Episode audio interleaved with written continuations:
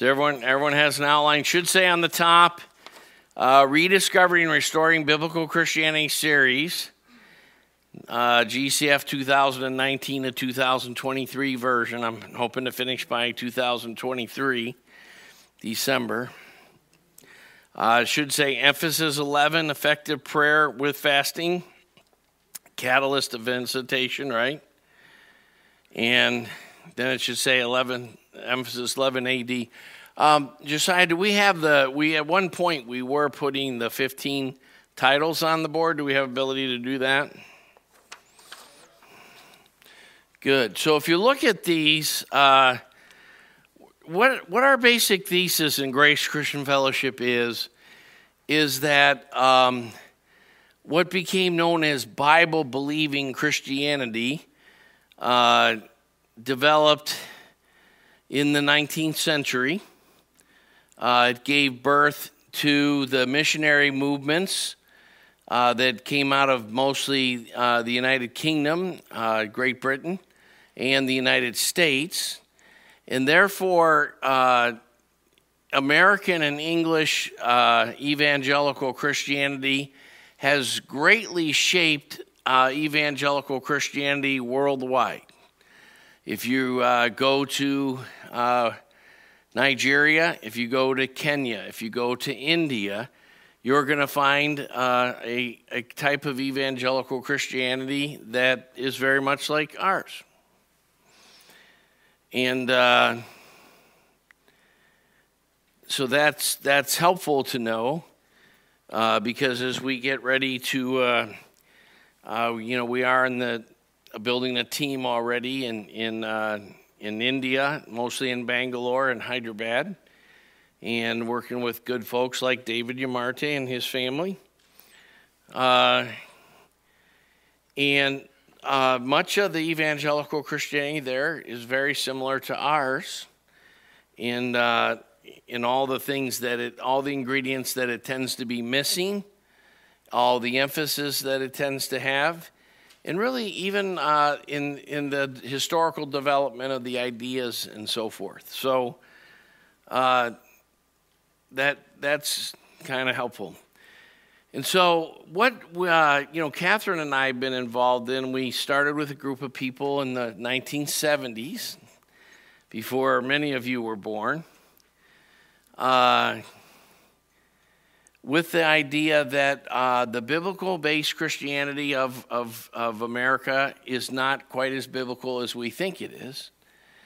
And there are many ingredients that need to be rediscovered. And so there's kind of, and the reason we have the words rediscovering and restoring is because there's a very, very, very important need to do both those things we can't restore something that we don't understand. You know, um, you can't find a missing ingredient if you don't know that you're missing the ingredient. And if you're not looking for missing ingredients. Uh, occasionally, you stumble upon something you're not looking for. Many, many, many years ago, my wife was gardening and lost her engagement ring. And uh, I believe it was your mother felt so bad for you that she bought her, Catherine, an identical one. Uh, and then uh, a year or two later, I was standing on our back deck looking over the deck down into the flowers below. And all of a sudden, I saw this ring sitting there. And uh, now she has two. so but occasionally you discover something you weren't looking for. I wasn't particularly looking for anything, I was just looking to uh, enjoy the flowers. I like flowers a lot. So, and I discovered a platinum ring with, uh, with a diamond in it. So, but I wasn't, you know, so that can happen. You can you can find something you're not looking for, but uh, most of the time, uh, the finding goes a lot better if you first start with the idea that we're missing some things and we need to figure out what we're missing. And so, this series, Rediscovering and Restoring Biblical Christianity, is basically based on the, the things that uh, Catherine and I, and many of the people we've been associated with since uh, 1971 or so, uh, have been endeavoring to rediscover and, and, and rebuild in, into uh, uh, the church uh, since the 70s. And many of the things that we do well now, we did poorly uh, in the 70s and even on into the 80s. Um, and there's certainly a lot of things that we, by the grace of God, could hope, hope to do better in. So on, on the back, what we have going through is uh, 1 through 5, then 6 through 10, then 11 through 15, what the emphases are. And uh, we are actually in, the, in how we're teaching this series, we're on emphasis 5, restoring the whole Bible as the counsel of God. But I jumped forward to uh, emphasis 11 because it seems like the Lord's called us into a season of seeking his presence with both prayer and fasting.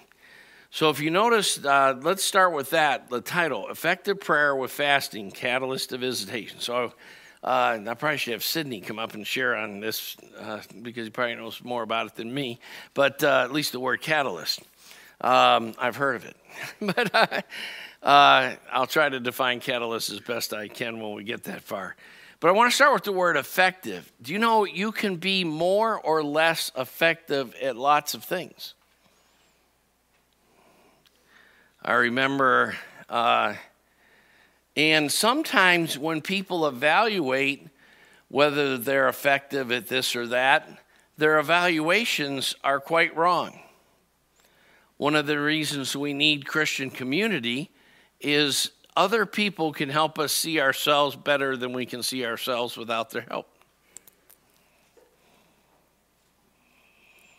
So, um, in fact, I uh, as I was saying that, I looked up and saw a certain lady in our church that I know who once told me uh, they she was raised by a homeschooling family and was homeschooled, and she once told me she wasn't a very good reader nor did she uh, understand, you know, when she was reading very well and so forth.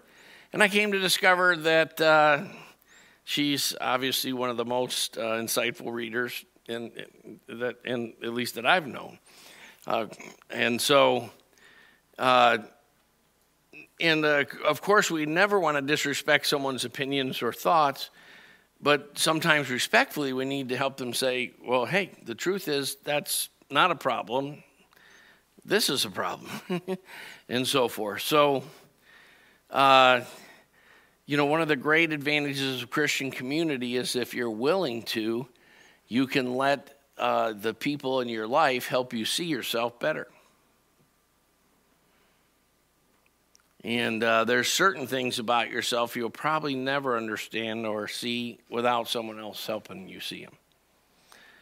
So, in terms of prayer, you, you know, it's not just a matter of how long you pray.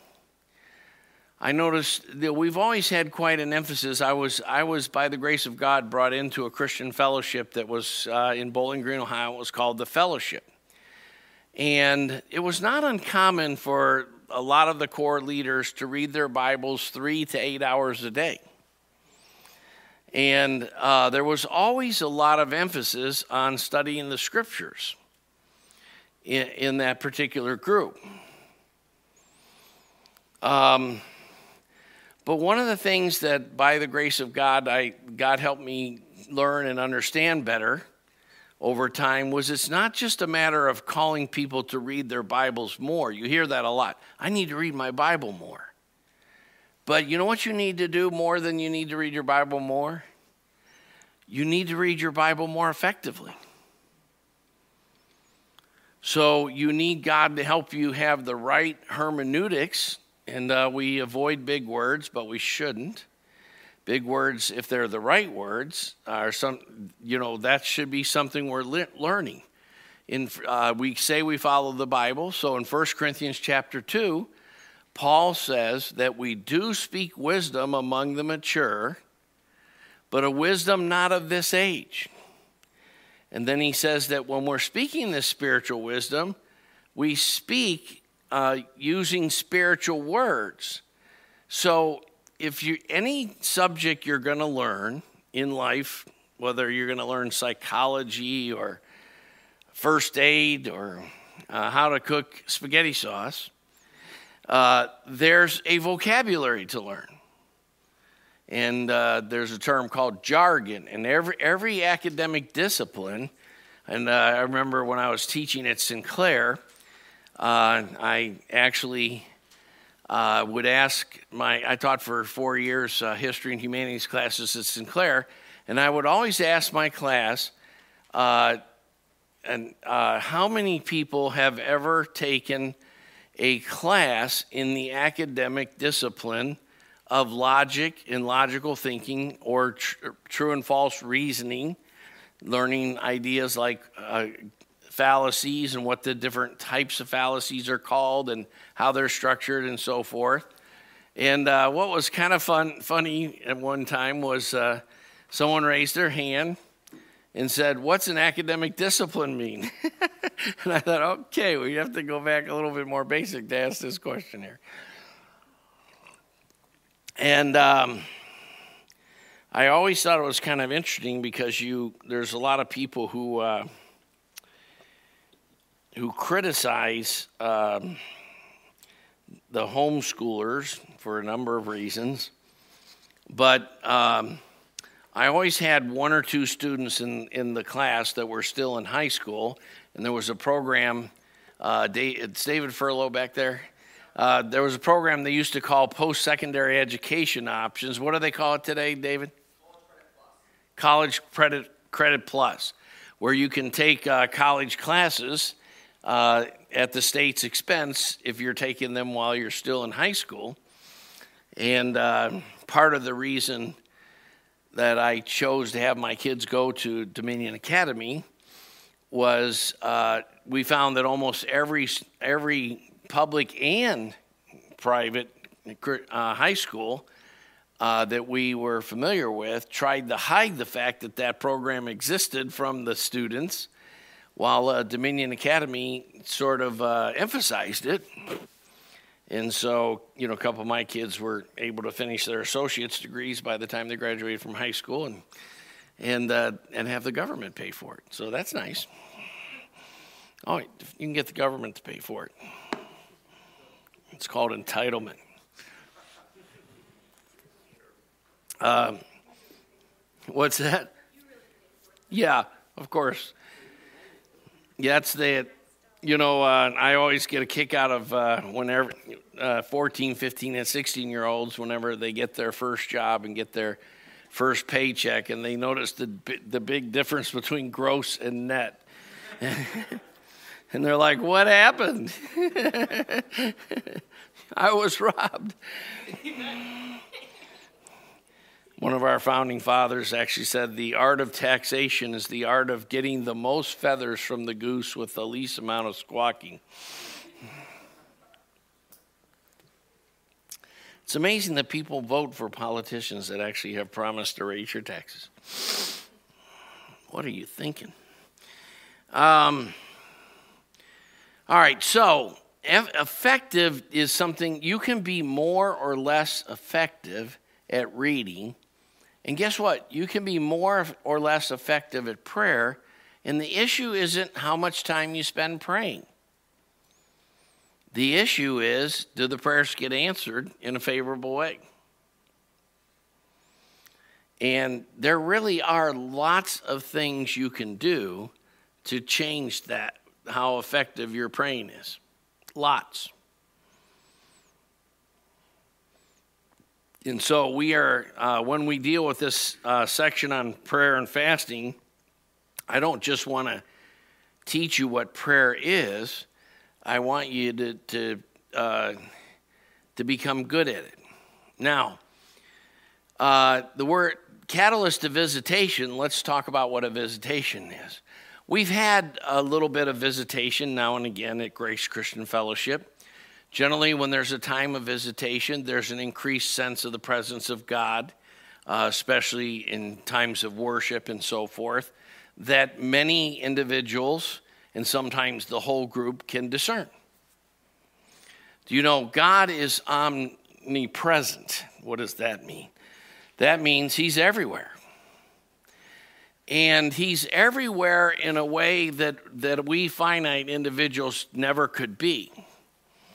Um, many of us have experienced being one place physically, and maybe emotionally or mentally, we were somewhere else. uh, every student experiences that. But, but um, and, um, but one of the things you need to understand about God's omnipresence is if you, if you were to take a substance like peanut butter, and uh, you could put peanut butter here, you could put peanut butter there, but you're spreading it out and there's going to be less peanut butter. But one of the most important things about God's omnipresence is God is completely, fully present everywhere. So when Jesus says, well, if two or three are gathered in my name, there I'm in the midst, God, in his full attention, in full glory, in full power, is in thousands of Christian meetings right now. Having no trouble understanding the prayers and the praises of all of his people everywhere in every type of language, many of which uh, certainly none of us know. So that's, that's really important to understand. So, visitation is, is a, a thing that happens when we have an increased uh, sense of God's presence in an ongoing way. And it's a much better word, a more important word than revival. As you read the Psalms and so forth, you'll, you'll hear, you know, often the psalmist will say, Revive us, O Lord. And you hear a lot of Christians talking about revival. But revival is more of a temporary visitation, uh, somewhat like uh, roller coasters have their highs and lows. And what God's desire is, is not just that, you would, that we would be revived. I guess if you need, if you're not breathing or whatever, and uh, you know, I, my youngest daughter had an experience just a week or two ago where uh, the, the, man who lives across the hall from them, whom they were they were friendly with uh, this couple, and um, but he was a drug addict and he overdosed, and she's trained in CPR and so forth, so she was. Uh, you know, called upon to uh, try to revive him while they were waiting for the ambulance and so forth, and she was unsuccessful in her attempt, and the man died. And I told her this is uh, a kind of traumatic experience that will probably take you many years to get over. Because uh, I've had similar experiences. So, um, revival is not, uh, God is not just desiring to quicken us. All of us, uh, before we know Christ, before He dwells in our spirit and our heart, all of us are what the Bible calls spiritually dead. But dead, spiritually dead, is not that your spirit doesn't exist. Spiritually dead is that your spirit is not conscious of the presence of the Holy Spirit. Right? So many theologians uh, speculate, and I would agree with this, that the absent the essence of hell is the absence of being able to discern the presence of God forever and ever and ever. Who uh, who was over the other night? Uh, uh, watched a movie with me late at, late the other night. Uh, some Jane and someone else on Liz, right? Liz House and Jane Jane were over, and then and uh, Golda, and we watched uh, that great classic, edifying movie called uh, oh, what's it called? Sandlot. Uh, was my, my kids' favorite when they were growing up, and uh, there's that one scene where they're they're going forever, for, forever. Uh, you know, forever is not just a long, long, long, long time. I love the song Amazing Grace, but I'm always quick to point out that the second or third verse that says, When we've been there 10,000 years, bright shining as the sun, with no less days to sing his praise than when we first begun, is actually bad theology. Because uh, heaven is outside and above time. It's not just a long, long, long time. It's, it's in a realm that time doesn't exist. God created time as part of creating humanity and, his, and part of his redeem, redemptive purposes for us. And we dwell in a, in a uh, situation with time, and we're going to talk about days as an important unit of time. We need units of time. But when you touch the presence of God in worship, the first thing you should notice is, as Ecclesiastes says, God has put eternity in man's heart. You can actually experience and sense eternity. And uh, eternity uh, is not a long, long, long time. Eternity is outside of time, looking back in, you might say. And a lot of you know that my uh, coming to Christ when I was 17 was because I had started getting into the uh, Eastern mystical soul travel uh, side of psychedelic drugs, and uh, and my spirit uh, left my body and descended into hell. And I didn't experience the, the, the most horrifying thing about the whole thing was this sense that it is, that, that it's not just a long, long time, that it's just a state of being. And when you're in the Spirit of God, you should actually be able to, uh, visitation includes being able to sense eternity better.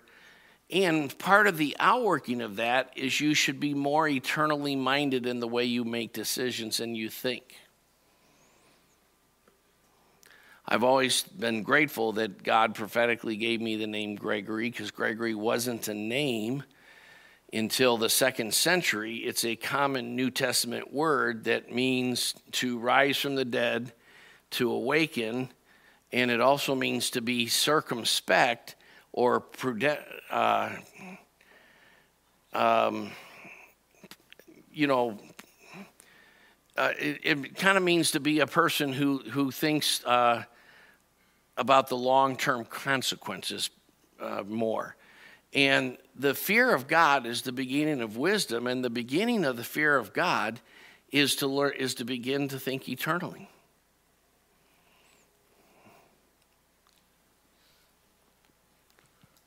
If you never noticed, um, little kids when they scrape their knee, the reason they overreact, the reason people people who are that we consider emotionally immature or whatever overreact is they is they're lacking whatever area you're emotionally immature in it's because you're lacking perspective.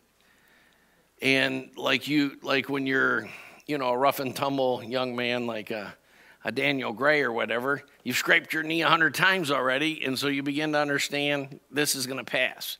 And then so eventually it's no big deal.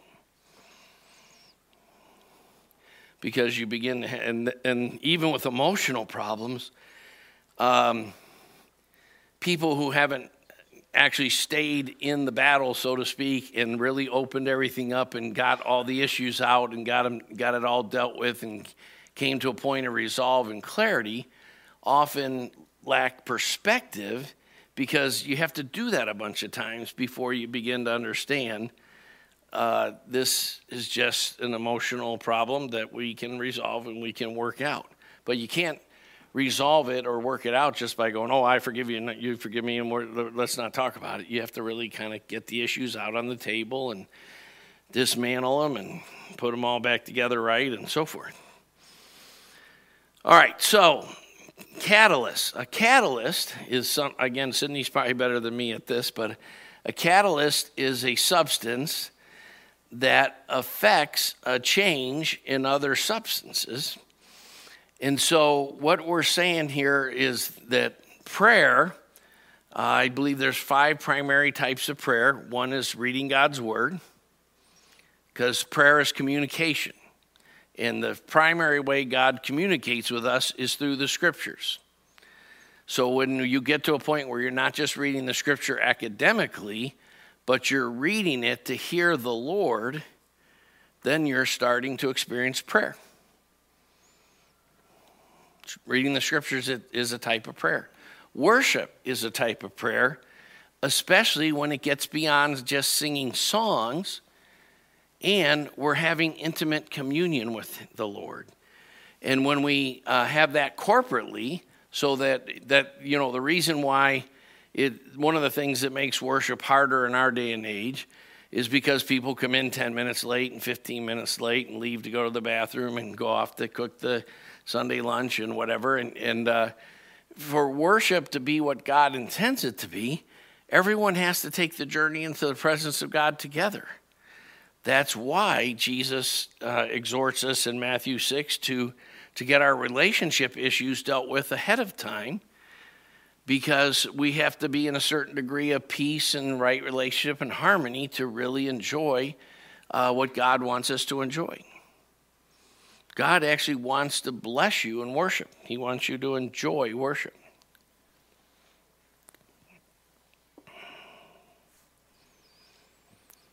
So, uh, prayer, I, scripture reading, worship. Then there's what's called intercessory prayer. In intercessory prayer is when you stand in the gap. Intercession means that you take a go between position. Like, you know, uh, every kid knows how to do this with their parents. Like, God, uh, you know, the parents are a little bit mad. I'll talk to them first, you know, because maybe they're uh, going to go easier on me than on you, or whatever. So, intercession is is uh, when we uh, intercession is a, a, a thing that every Christian is called to do. It's amazing that er, you know like there are probably the majority of christians today could not give a very biblical definition of intercession yet you're called to do it every day. That's a little bit like having a driver's license and you can't pass that beginning test you take to get the temp. That's, that's unfortunately the state of the church today. But intercession is a type of prayer that you're called to as a Christian. It's part every Christian is called is a priest before God. Priest Roseanne is sitting right there. And Priest Roseanne uh, stands between God and his wrath for many people when she seeks God. That's why uh, First John and I believe it's in Hebrews uh, speak of the fact that Christ always lives to intercede for us. Because if you're anything, you know, like John Bradbury or myself, we're always screwing up. And when I screw up and when John Bradbury screws up, Jesus is actually standing b- between the Father and me, and he's saying, I got I already covered that. Otherwise, I would uh, be wiped out. If I tried to worship the Lord, He would kill me. I go on the basis of Christ having gone before me, or else I wouldn't be allowed to go. And so, an intercessor uh, always stands between God and the people that are being prayed for. And the uh, part of our intercession is to remind the Lord of the accomplishments of Christ on our behalf. And an intercessor always reminds God of his promises and his covenants and brings the mercy of God into a situation. That's why uh, Moses is able to say, If God, if you don't go with us, I don't want to go. I don't know about you, but I've been to enough meetings that I don't want to go to another meeting necessarily. But if God's going to be there, then I want to go to the meeting. You know, I, I feel very blessed to be called to be a member of this church because I'm regularly and often in meetings where uh, one of the two Sams. Of course, we have four, first, second, third, and fourth Samuel. See, the Bible only has two Samuels, but we have four. But uh, the and uh, one of the two Samuels, or Christiana or Deanna, has picked out a bunch of songs, and I'm handed a bunch of sheet, uh, sheets because I, I like uh, what do you call them, song sheets, and or they're up on the board, and uh, you know often there's certain songs they start singing and playing and i can't even sing the song or whatever because i cry too much and i just have to kind of enjoy the song because i can't actually sing the words out loud because they're just too amazing. I'm always amazed at some of the wonderful worship songs that are written today. Um, we surely live in a very blessed time to have been put on this earth so uh, intercession is a type of prayer that we'll look at more deeply later in this series. Spiritual warfare is a type of prayer. You know you were born into a battle, and there's all kind of missiles and all kind of things going off, and you don't get to take a break from the battle ever. Don't you ever have that thought like, I'd really like to just step outside of spiritual warfare for you know like a couple hours, right? Do you ever feel it? I, I, you know, I've actually had people tell me they're having that thought, and I go, yeah, I get it. but you, you don't get to take any time off ever. You're always in the battle. There's never a moment off. And more, you know, uh, I had an uncle, my dear Uncle Adolf, who I love dearly, and he's been gone to be with the Lord for many years. But he was uh, in a foxhole in World War II in Europe uh, in France, and um, he was with all the guys that he had trained with, and and of course, if any, you know, some of you are military, or, and some of you know enough about the military to know that there's a kind of family that that they're experiencing, having you know fought battles together, having gone through all their training, uh, all that stuff, especially at a uh, you know World War II is one of the clearest wars that we that we justly should have been involved in. You know, there's a lot of wars that we've been involved in that are quite questionable whether we should have been involved. That one's not so much. Uh, but he happened to be in a foxhole that some American tanks thought was full of Germans and bombed it.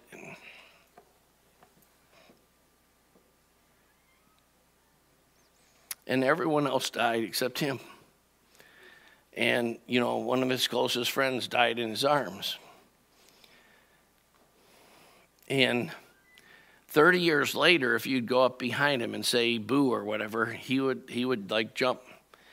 He, he never got over that. And so, warfare is a very, very real thing, and it's a part of the Christian life that's every day.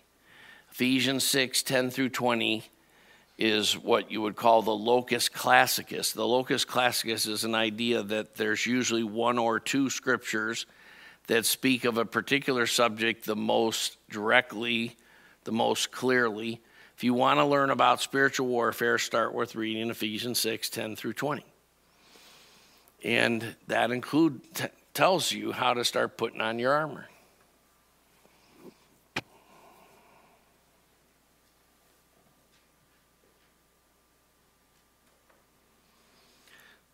And then, uh, fifthly, uh, prayers with petitions that should also be accompanied with thanksgivings. That's the fifth type of prayer. So, again, scripture reading, worship, intercession, spiritual warfare, and petitions with thanksgivings. Those are five types of prayer that every Christian should be doing every day.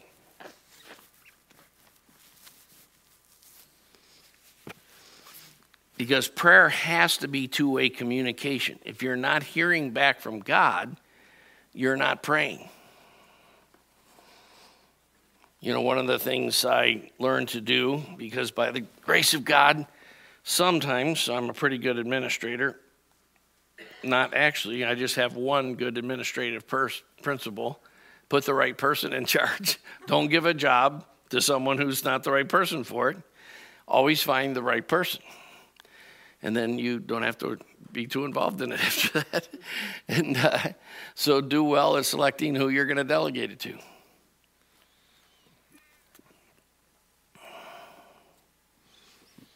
And one of the things that I always do is I always say, repeat that back to me so I'm sure that they got the instructions right. If they can't tell you what you said, then you didn't communicate. Sometimes we think we've done a really good job of communication, and uh, Lily Gray wasn't paying attention at all.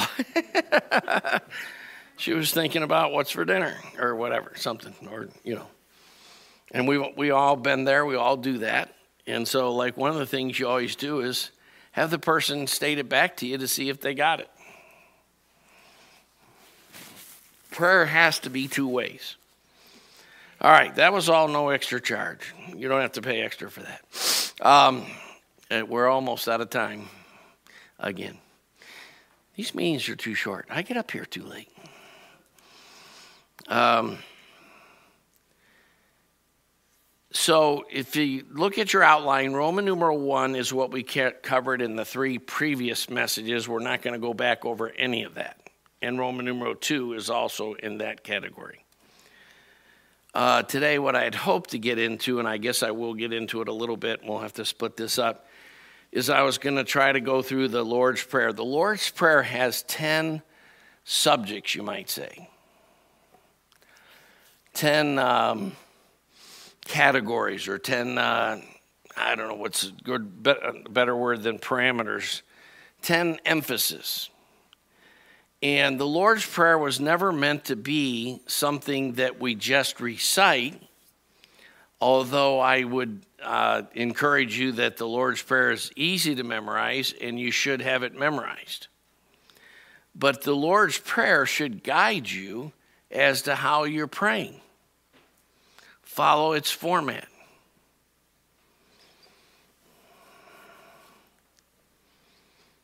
Now, in the outline, you'll notice there's some red print and some black print, and some of the black print is underlined, and, I, and some of it's underlined in bold. The underlined parts are my emphasis. I'm just trying to emphasize a phrase and make you stop and think about it a little bit more. The, in other words, the underlined parts are not in your Bible as underlined. The red parts are the uh, words that Matthew's version of the Lord's Prayer gives that Luke does not. Luke gives a much more abbreviated version of the Lord's Prayer than Matthew does. So I interposed them over each other, and I had uh, we we were we made a slide for that. So hopefully we can get that up there too. Yeah. So can uh, so uh, maybe you could get verse one and two out of it if we could. I don't know if you could do that, but uh, or start in the middle where it says Our Father. But the red, the red is Matthew's version of the Lord's Prayer. The white lettering is is Luke's. So all Luke and Matthew are very similar in their in their uh, in this episode. So let's start with this part of it. And I, that I don't know how far we're going to get today. I don't know if we can stall the kids for a little while or not. If we can, let's do that. Um, and we'll have to work. We should work Monday, Christian and non and. Make sure it's on the uh, leaders meeting agenda. We we really got to get the meeting organized a little better, so I have a little more time than this, because um, there wasn't enough time to really have said anything today by the time I got up here. So. Um, and we're, we're trying not to go past 12, but we're, we're either going to have to shorten the first part of the meeting or, or just change the format so we go up to 1230 or something. So um, if there's any way to keep the kids downstairs a little longer or whatever, let's do that, please. So let's start with this thing. First of all, the disciples come to Jesus and they say, Lord, teach us to pray. So that's interesting, isn't it? Have you ever thought much about that? And why did they say that? And they, they actually, the Bible gives you a little clue into why they said that, because it says, Lord, teach us to pray as John taught his disciples to pray. And I wonder, does everyone know that several of the disciples of Jesus were disciples of John the Baptist before they were disciples of Jesus? It, uh, it really is very similar if you're, uh, we have a few sports fans in our church. It's one of my greatest sorrows in life that we don't have more. I think sports are one of the most helpful things in life to teach you about everything about God. Um, I think everybody should know some things about especially team sports, not individual sports. Uh, team sports have lots of lessons that can teach us about how to do family and community better. Uh, right, Robbie? F- football player that you were. Uh, team sports uh, really have a lot of good. So, it, at least Peter and Andrew, James and John, were disciples of John the Baptist before they were disciples of Jesus. And it's very much not like they switched teams, it's more like they got called up to the major leagues. So we have in Dayton, we have a little baseball team called the Dayton Dragons. And I don't know a lot about minor league baseball except to know that every major league team has three or so levels of minor league teams underneath them. And uh, the minor leagues are to develop players to be brought up to the team that it really counts. They could care less if the team does well in the minor leagues. It's all about developing the talent. That's what the minor leagues are for. And so uh, you, I often hear people from Dayton talk about various major league players that, uh, that, that started in Dayton. They used to play for the Dayton Dragons, and then they graduate to the Cincinnati Reds. And then when they get, start to get really good, they get traded.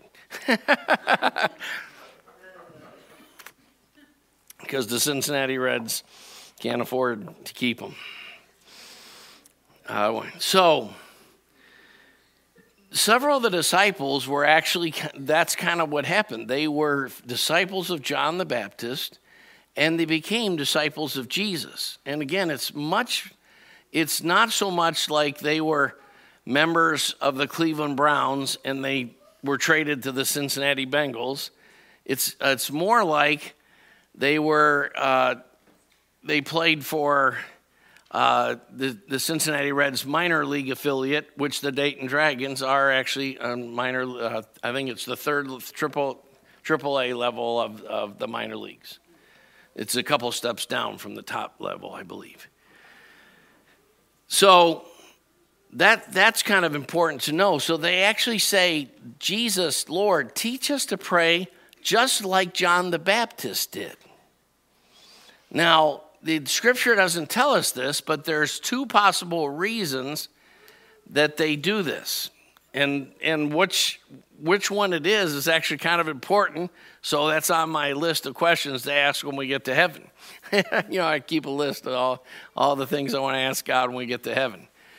So one of them is uh, are they doing that because uh, discipleship, although it's not very common in our day, every culture of the world in the five centuries or so before Christ uh, used discipleship as the primary w- way of teaching.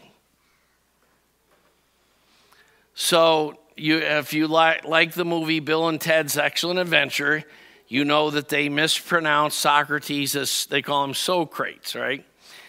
And Socrates, uh, we have lots of his writings. Does anyone know that we have lots of Socrates writings? But guess what? He never wrote anything. Plato and Aristotle were disciples of Socrates. And uh, um, and Plato felt like uh, Socrates' ideas were important enough to be preserved. John Gray uh, mentioned in his teaching today, uh, he didn't mention Alexander the Great, but I wasn't sure why, because he, he, mentioned that the Greeks, uh, starting in Macedonia, conquered uh, what is now uh, uh, Turkey, Lebanon, Syria, Israel, Israel Egypt, all, and all the way across northern Africa, and they went as far east as India.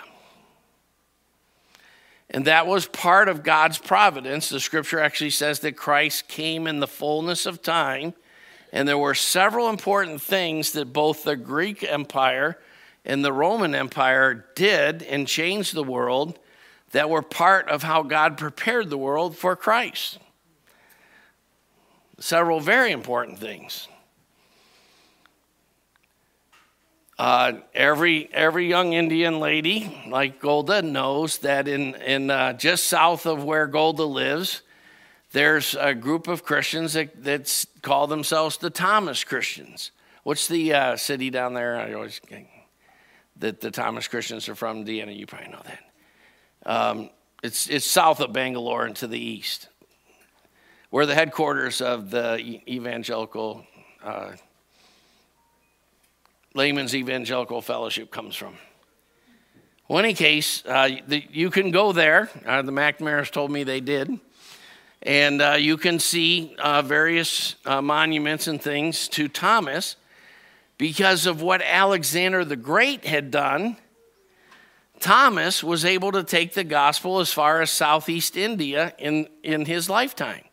The one who we uh, terribly refer to as, as Doubting Thomas it's kind of it's kind of crazy that uh, but what happens a lot of times is uh, someone whose life was very important gets uh, labeled for one incident or one event in their life and that's how people think of them. Big mistake.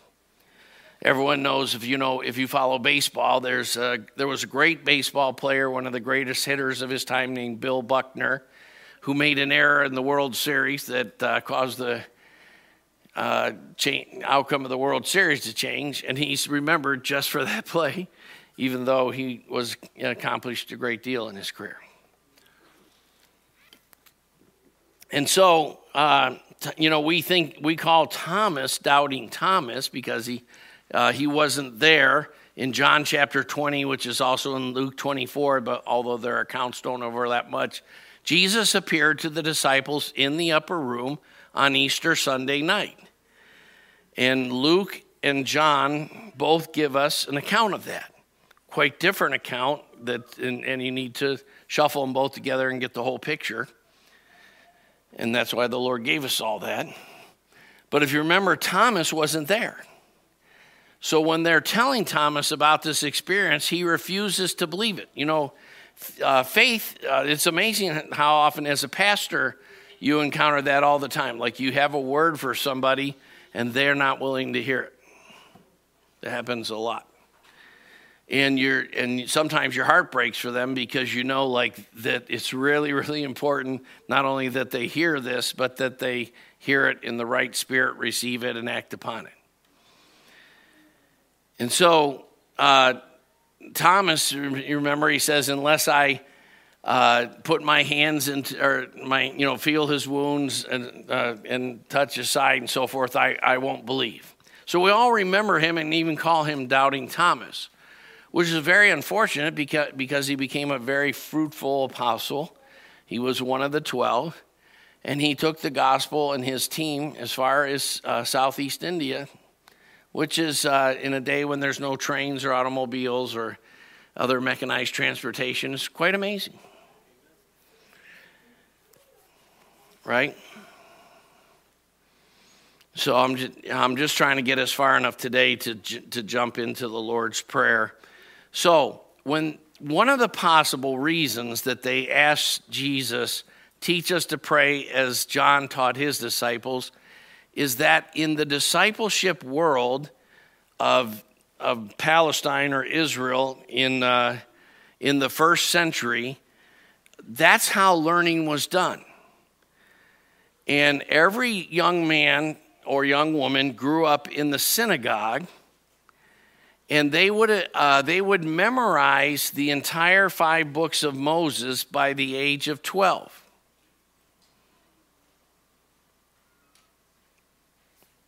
You often hear American modern preachers wrongly, very wrongly, say that Jesus picked common, ordinary, uneducated men Nothing could be further from the truth. Most of the 12 disciples grew up in the northern part of Israel that had cities like Capernaum and Nazareth in it. Capernaum was on the uh, northwest shore of the Sea of Galilee. It was a fishing town where Peter, Andrew, James, and John were from. And Nazareth was a little bit further north and east of that. And every kid who grew up in, in, in Galilee including most young ladies, would memorize Genesis, Exodus, Leviticus, Numbers, and Deuteronomy by the time they were 12. However, the more promising students would memorize much more than that, sometimes even the whole Hebrew scriptures that we now call the Old Testament. And who, as you started to enter the age of 14 to 16, you were invited often by, by someone to be their disciple. So, Paul, who was from a city called Tarsus, which is far north of Israel and what is today Turkey, uh, Paul was a disciple of a man named Gamaliel. And Gamaliel speaks wisdom to the whole council in Acts chapter 5 and he was considered the leading Pharisee of his day. So Paul was like the top type student. He was the kind of guy who got, in our day and age, he would have got a scholarship to Harvard or Yale. That is sort of the equivalent. It, so Paul would have had all, probably all of, or at least close to all of what we call the Old Testament memorized by the time he was 12 years old. And so Jesus, you know, when he calls Peter and Andrew, James and John, he wasn't calling uneducated men. He was calling men that are far more educated than the average American uh, student today. Far more educated. Make sure you understand that because that's actually very clear. When Paul talks about in Galatians that he talks about he spent 14 years in Arabia, uh, he doesn't tell us what he's doing, but I, I'll tell you what he was doing. Because of what happened in Acts chapter 9, Paul was rethinking his understanding of the, of the entire Old Testament in light of the revelation of Christ and he was re understanding the Old Testament in a completely better, more correct way that God always intended. That he had been completely blind to before that, even though, because like we talked about with prayer, it's not a matter of quantity. People are always like, I need to read my Bible more. You need to have the tools to read your Bible more effectively.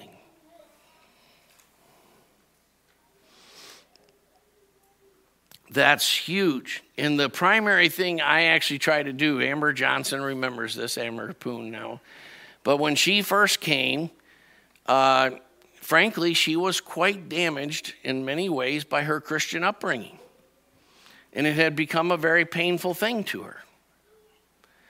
And so I did a number of, of teachings that are still in our podcast, some of which are called Mountains in Matthew. I did three teachings in particular about Matthew and how Matthew uses what we call the Old Testament to reveal Christ to us.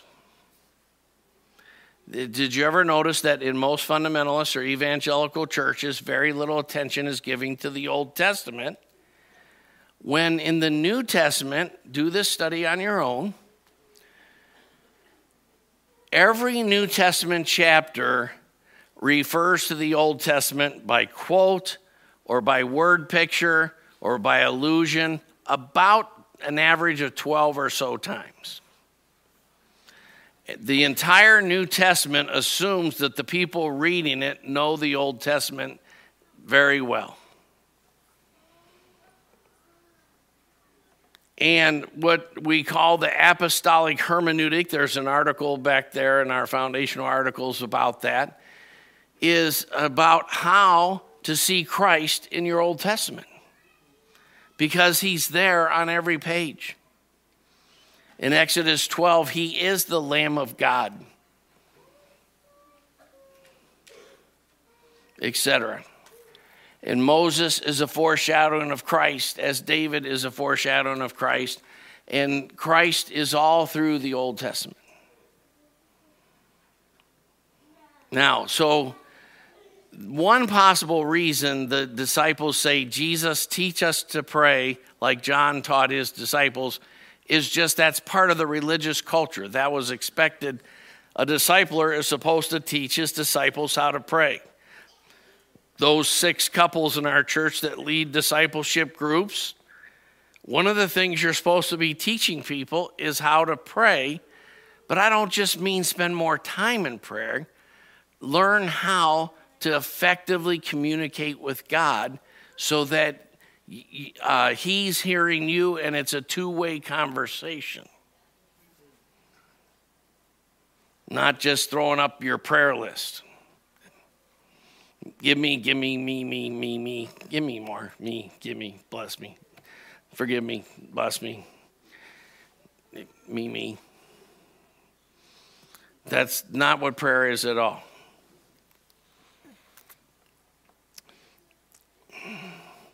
You, we could increase the definition of prayer that we called the catalyst of visitation by saying visitation is an important stepping stone to releasing God's purpose, and God wants to change the whole world. Part of the reason I'm interested in India is India is about 4% Christian. It's around 80% Hindu. And it's one of the most spiritually oppressed nations in, in the history of the world. It's a very spiritual place. And the, the current party that, that rules in India is a very anti Christian, pro Hindu fundamentalist party who hates Christianity. And Hinduism is a rapist. Hinduism is a robber. Hinduism is a harsh taskmaster. that keeps a whole nation poor and oppressed and has effectively kept India poor and oppressed for 7,000 years, which is just how long this planet's been had human beings on it. And I believe that by the end of this century, India will be 30 to 40% Christian. I believe there's going to be a massive revival, but the Christianity that exists in India today will not get it done. You cannot take new wine and put it in old wineskins. We can't do church the same way we've done church if we want to be a part of what God's doing. We have to re examine everything about prayer, reading the word, what church is. Everything is we, we have to forget what we thought we know, and we have to be taught of God. That's what we're trying to do in this series.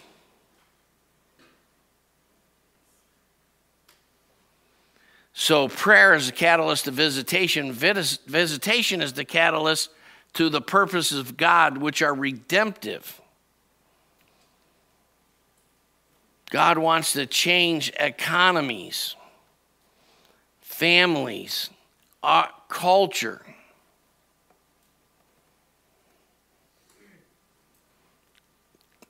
God wants to change pe- what people eat and what they don't eat.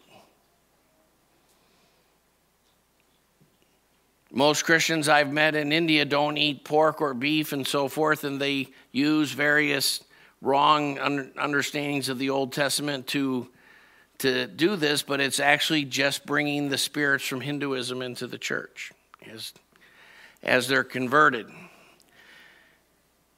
And then I'm, I'm going to leave us with one more thing. We're going we're going to start next week with Our Father who art in heaven, holy is your name. And we sang a song today that Deanna tells me we've sang like three times, and I'm having uh, some brain issues in my old age, so I didn't know what we'd. I said, I asked Deanna, "Is this a new one?" And she said, "No, this is the third time we sang it." And I said, "Okay, sorry."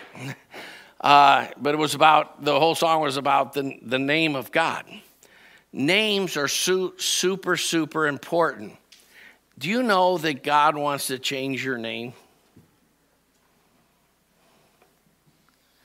Do you know when you're a parent, God wants you to seek God about what to name your children? Names are prophetic. Uh, every parent should know what their kids' names mean and why they named that child this, and what it has to do with the purpose of God in their life.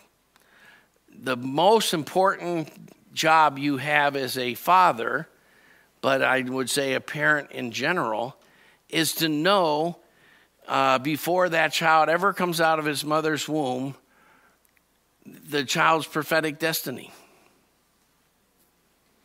and to name them accordingly.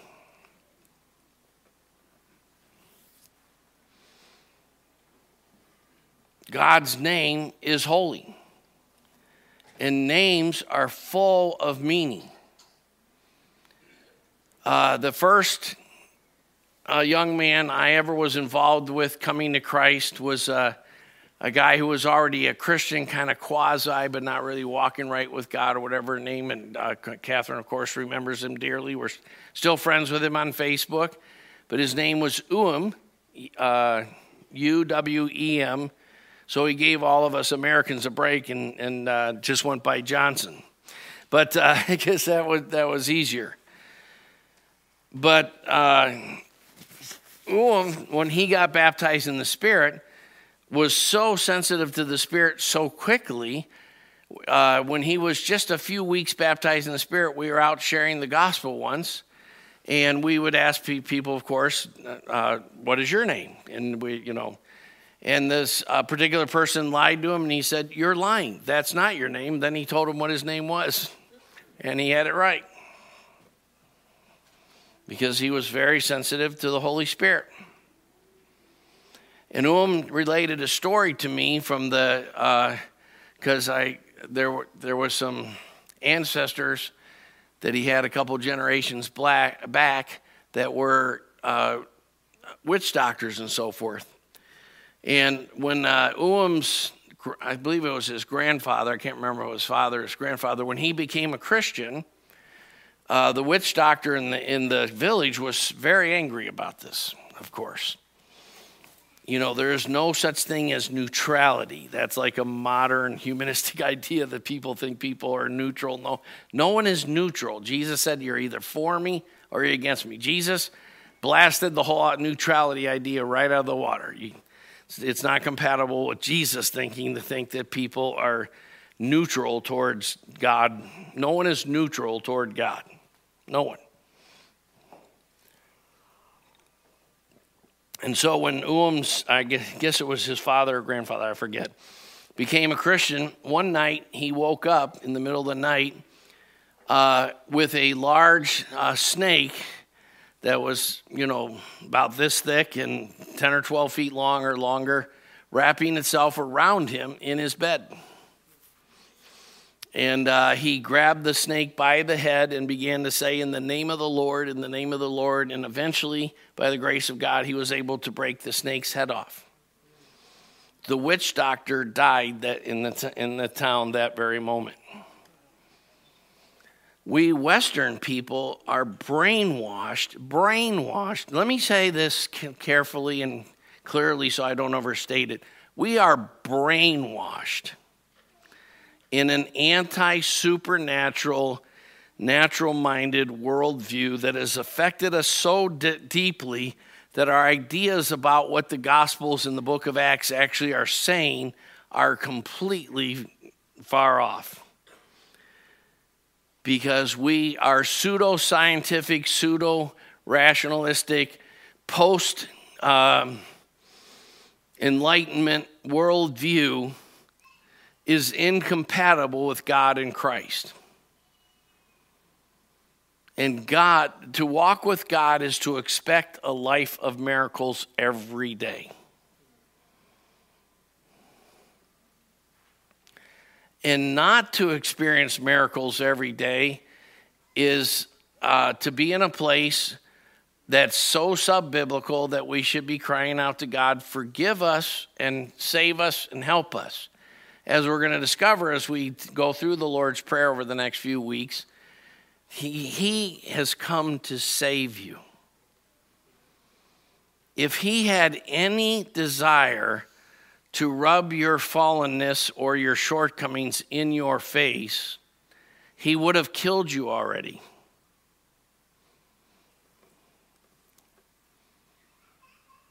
He has come to save you. He has come to set captives free. It is safe to tell him that you lust, steal, uh, blaspheme, you're lukewarm, you're apathetic about God, you're angry, you're full of unforgiveness, and uh, uh, you know that you have all kind of sexual sins that uh, you you're a glutton.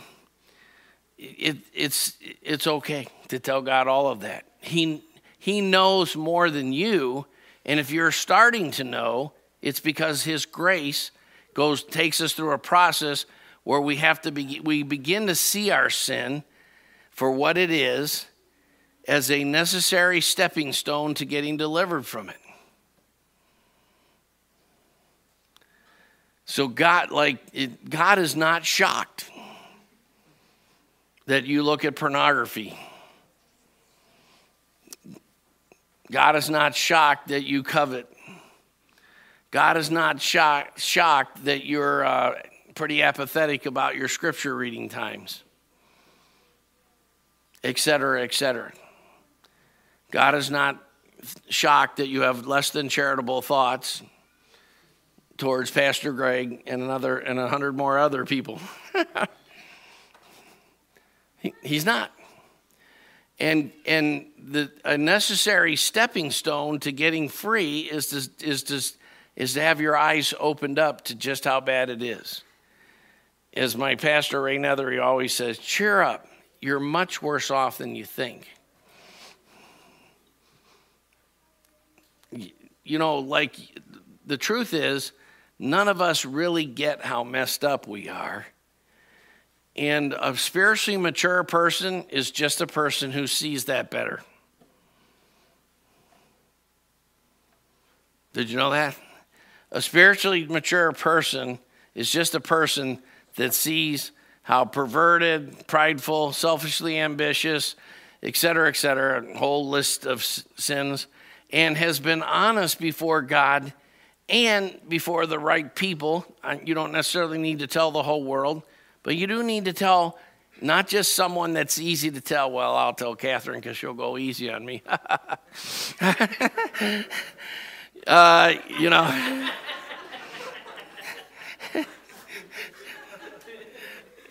you know, a lot, a lot of guys have that those sorts of thoughts. Like, I'm not going to tell my pastor, but you know, but I'll, I'll tell some of the brothers in the Four B's Club because you know they'll they, have had a little too much bourbon anyway. They'll be, they'll be okay with it.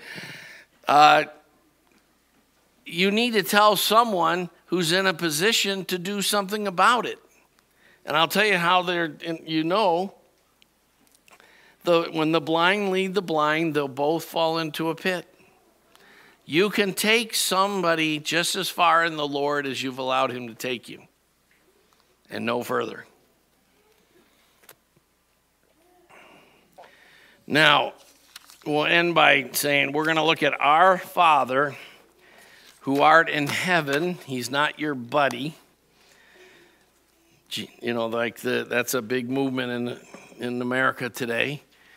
God wants to be in, in, have a very loving, sweet, intimate relationship with you, but he's not just your chum that, you know, like Logan's my chum. I invite him over and we mourn over the state of Michigan football together. and uh, although I just mostly do it because I love Logan. I could care less how Michigan's doing. I'm, I'm not particularly bummed out from any other point of view about the fact that Michigan football has been below its normal standards for the last 25 years or so. Uh, and if it, if it takes another 25 years to turn the thing around, I'll be okay with that, except for I really do love Logan and I'd like Michigan football to come out better, but not good enough to actually compete with Ohio State.